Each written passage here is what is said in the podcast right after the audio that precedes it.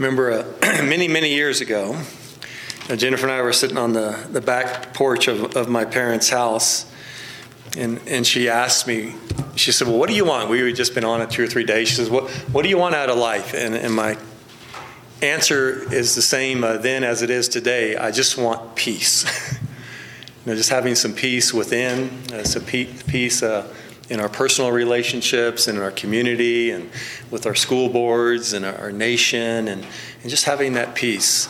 And um, Jesus was the Prince of Peace, and he shows us a way, and it's very, very different uh, the way of, of Christ's peace versus what I would call the, the peace of the empire. and so it challenges us uh, just as much today as it did back then. And I can remember reading uh, in one of my books in seminary on the history of Christianity, and they were talking about the first 300 years before it became the, the religion of the state. And they disagreed on just about everything as far as how do you baptize someone, the nature of communion. And they had all these disagreements. But the author said if there was one common belief among early Christians, it was that if you were going to be Christian, you were nonviolent. You refuse to return anger for anger or meet violence with more violence. and always think about how far we have come from that. If we want to follow Christ, that means we take a vow that we will be nonviolent. And I even kind of like to reference when we talk about Jesus uh, with the adjective the nonviolent Jesus. And so it really uh, challenges us. And so I like to read from the, the Gospel of Luke here. I'm going to read about the whole entry when he comes into uh, Jerusalem here. So when Jesus had come near Bethphage and, Beth- in Bethany, at the place called the Mount of Olives, he sent two of the disciples ahead, saying, Go into the village ahead of you. And as you, as you enter it, you will find there a colt that has never been ridden. Untie it and bring it here. And if anyone asks you, Why are you untying it? just say, The Lord needs it. So those who were sent departed and found it as he had told them. And as they were untying the colt, its owner asked them, Why are you untying the colt? And they said, The Lord needs it. Then they brought, brought it to Jesus, and after throwing their cloaks on the colt, they set Jesus on it. And as he rode along, people kept spreading their cloaks on the road. And as he was now approaching the path down from the Mount of Olives, the whole multitude of the disciples began to praise God joyfully with a loud voice for all the deeds of power that they had seen. They, they've seen him um, raise Lazarus from the death and feeding the multitudes with a few loaves of bread. They've seen all, this, all these miracles and all that he can do. And they're having certain expectation of what the Messiah will do and, and how that Messiah will, will act. And they were saying and singing, Blessed is the King who comes in the name of the Lord. Peace in heaven and glory in the highest heaven. And some of the Pharisees in the crowd said to him, Teacher, order your disciples to stop. And there's tension here already. you have all these mixed things going on on Palm Sundays where there's, there's joy and celebration, but then there's also this tension between Jesus and the disciples and the, the Pharisees, and it's all coming to a head during Holy Week here. Tell them to stop. And he answered, I tell you, if these were silence, the stones would shout out. And as Jesus came near and saw the city of Jerusalem, he wept. He weeps over the city. And he says, If you, even you, had only recognized on this day the things that make for peace, but now they are hidden from your eyes. And this is uh, the word of God for each and every one of us here today. Amen. And as we think about peace today, uh, what are the things that make for peace? And what is the peace of Jesus, and how is that different from the peace that the world offers us? And can we have peace and be nonviolent? Or is violence the way to peace? And these um, questions are, are, complex, but I think uh, Jesus' uh, response is very clear to us. So, who are the peacemakers? Have you known peacemakers in your life? And what is that way of peace? Let's take a, a few moments just to pray and to reflect on that silently. Let us pray. In that area, I think we always start with that inner peace, but then when we when we have that, it's going to move us out into the world and engaging to, to share that peace and encourage peace throughout the world, and then we will and uh, encounter violent reactions to that for sure. Any other thoughts there on peace? It's a wonderful subject. I always keep coming back to, I guess you could say, preach on peace and preach on peace until you have peace and then continue to preach on peace because it's a, a, lifelong endeavor. And every time I think I've achieved some of that inner peace, something will happen and I go, whoop, a little more work to be done here. and I always remember, um, and it's easy to talk about nonviolence if you haven't encountered that violence face to face. And I remember just walking down the alley behind the church here one time and, the neighbor's dog got out and the dog came after me very aggressively and, and I, I thought i was going to get attacked. And we were just squared off and the dog was just showing its teeth and, and it was very upset and, and, and lunging at me. And here i was thinking oh i'm a person of peace. I reached down and got a rock. And i think i probably would have used that but fortunately the dog eventually uh, went away and, and so I, I, would just encourage all of us to think about peace uh, within ourselves and in the centering prayer, the meditation, and, and just being around people who uh, cultivate that and encourage that. It's, it's important. And, uh, and thinking this week, I was thinking, how many times have I been to a church where a minister holds out their hands like this? And what do they say? May the peace of Christ be with you. And everyone responds, and also with you. And I participated in this uh, simple action many, many times, this simple ritual, and yet the questions still linger. What are the things that make for peace? What are the things that are hidden from our eyes? And we crave peace at every level of our lives, whether it's that personal peace peace within our, our relationships with friends and family and spouses and uh, our parents and grandparents, our children. We crave for peace within our schools and all the mass shootings and school boards fighting over all the curriculums across the U.S. We pray, crave peace in our community, in our nation, as well as internationally. And we were talking about this question at our prayer class on, Tuesday night. And I think about the only thing we came to a conclusion was it's complex.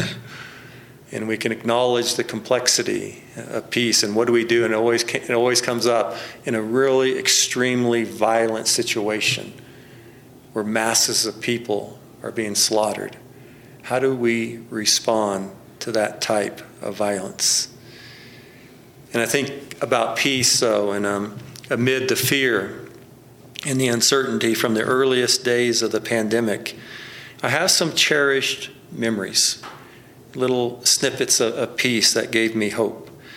In that very first few months, if you remember during the pandemic, uh, we were in the 40 days of Lent actually. And our church, along with St. Rita's Catholic Church, we rang our church bells 12 times at 12 noon and the soothing sounds of those bells echoed from one end of town to the other. And with most of us sheltering in place at this particular time, many people told me that they just stopped when they heard those bells ringing and they were just still. It was a simple moment of peace and community which bridged across the divides that often separate us. And I also remember in the first few months of, of the pandemic, the death toll and the sickness and the, the isolation on the Navajo Nation was just tremendous. And Pastor Norman, who's Navajo and lives in Utah, and he's the pastor of Native Grace, and he and uh, Pastor Gene from the Cortez United Methodist Church, they put the word out for relief, relief support for members of the Navajo tribe on the, on the reservation in Utah. And on Friday mornings, folks from the Cortez United Methodist Church and, and members of Native Grace, Intertribal Fellowship, and a few from our own congregation, and some from Dolores and Dove Creek as well. We would gather in Cortez at the church and pack food and water and cleaning supplies to send out to our Navajo brothers and sisters on these very remote areas where they were locked down on the reservation. And we also had volunteers that would come in on Friday, Friday mornings there from the bridge shelter in Hope's Kitchen. And when this assembly line, as we would assemble these uh, relief boxes, when it was really humming and moving, you could hear Spanish and Navajo and English being spoken all at once. And it was just beautiful to see everyone working together. And it was moments of peace as we worked together for a common purpose, a shared compassion. And I can remember at the end of one sweltering day, and we were loading up the last supplies onto trailers and trucks destined for the reservation. And we were exhausted and, we were short tempered and we were bumping into one another, and the peace was gone. And one of the, the men from the shelter, I'll, give, I'll say his name was Juan, and he was, I found him fascinating. He was bilingual and he spoke. Uh, he had a, in his backpack. He had a, a, a Spanish ver- version, a worn-out copy of Eckhart Tolle's *The New Earth*, and you could tell he had read it several different times. And he was a peacemaker. And as we were getting grumpy and short with one another, Juan just held up his hands and said, "Guys, guys, let's work together." And here, this resident of the shelter started directing us and telling us what we could do. And we found our rhythm again, and there was peace. And I cherish these small moments of peace that kind of show us what is possible and the common ground that we have. And Jesus just might say, Thy kingdom come on earth as it is in heaven. And there's peace. And today, we find Jesus riding into Jerusalem on a borrowed donkey. And it is a symbol of peace. He's saying, I am going to be a different kind of leader, a different kind of king. And those who are gathered on that road to welcome him, they were singing peace in heaven. And when Jesus was born, Luke tells us that the angels sang peace on earth. So you can hear this chorus peace in heaven, peace on earth, reverberating back and forth. And the Reverend William Carter writes We are caught in the crossfire of blessings, but yet sometimes we remain clueless when it comes to peace. I think he's being kind of generous that sometimes we remain clueless about peace, but we struggle with what it means to live in peace. Who can forget the images of the domestic terrorists storming the U.S. Capitol? The violence and the anger and just that hatred. There was no peace.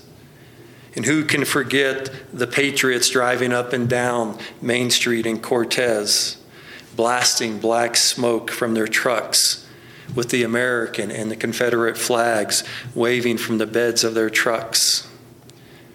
And who can forget the images of Charlottesville in the hatred, in the intolerance, in the sight of George Floyd in that murder, in the riots that came afterwards.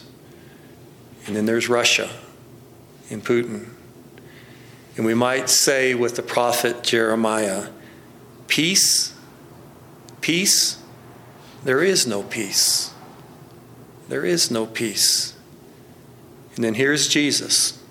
And the circumstances I don't think are that much different from day from today.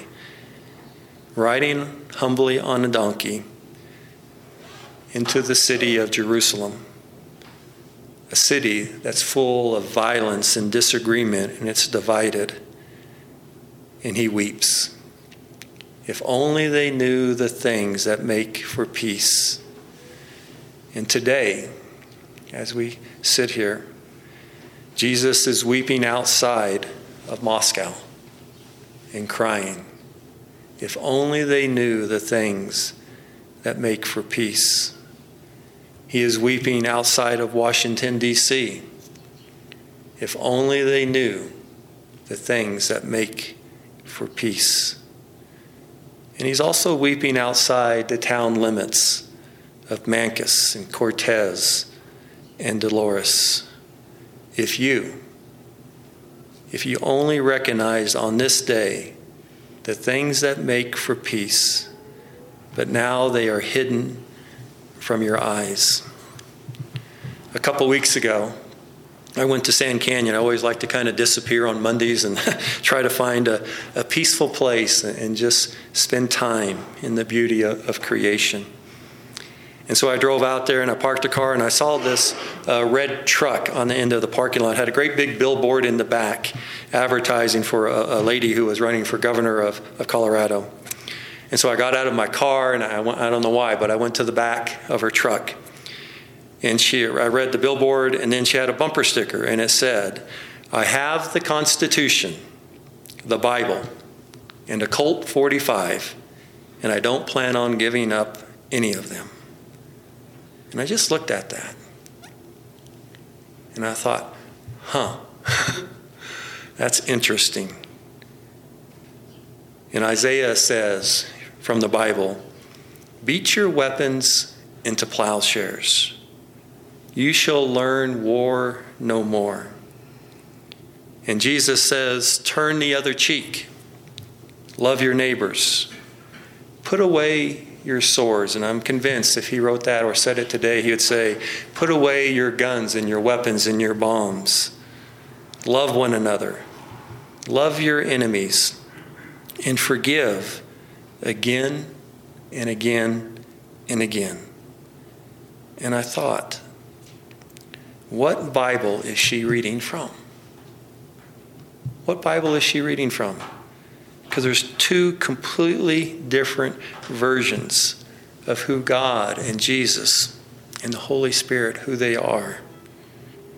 And Brian McLaren writes in his book, Everything Must Change Jesus and the Global Crisis and a Revolution of Hope. He writes that Dominic Crossan says the Roman motto for peace is peace through victory, peace through destruction of our enemies, and peace through domination. And then he says, Jesus' motto for peace is peace through nonviolent justice, peace through the forgiveness of enemies, and peace through reconciliation, peace through embrace and grace. So, as we sit here today and wave our palm branches in a world that is not at peace, but there are peacemakers working throughout it as well, what is our motto for peace? And do we follow Jesus in his way of peace? Or do we follow the way of empire? because we have grace, we have prayer, we have Holy Scripture, we have Christ's peace within us, and we have Jesus' courage to be peacemakers ourselves. And let's not give up on any of them. And may the peace of God be with all of us. And how will each of us respond? to peace and live peace through our lives. Amen.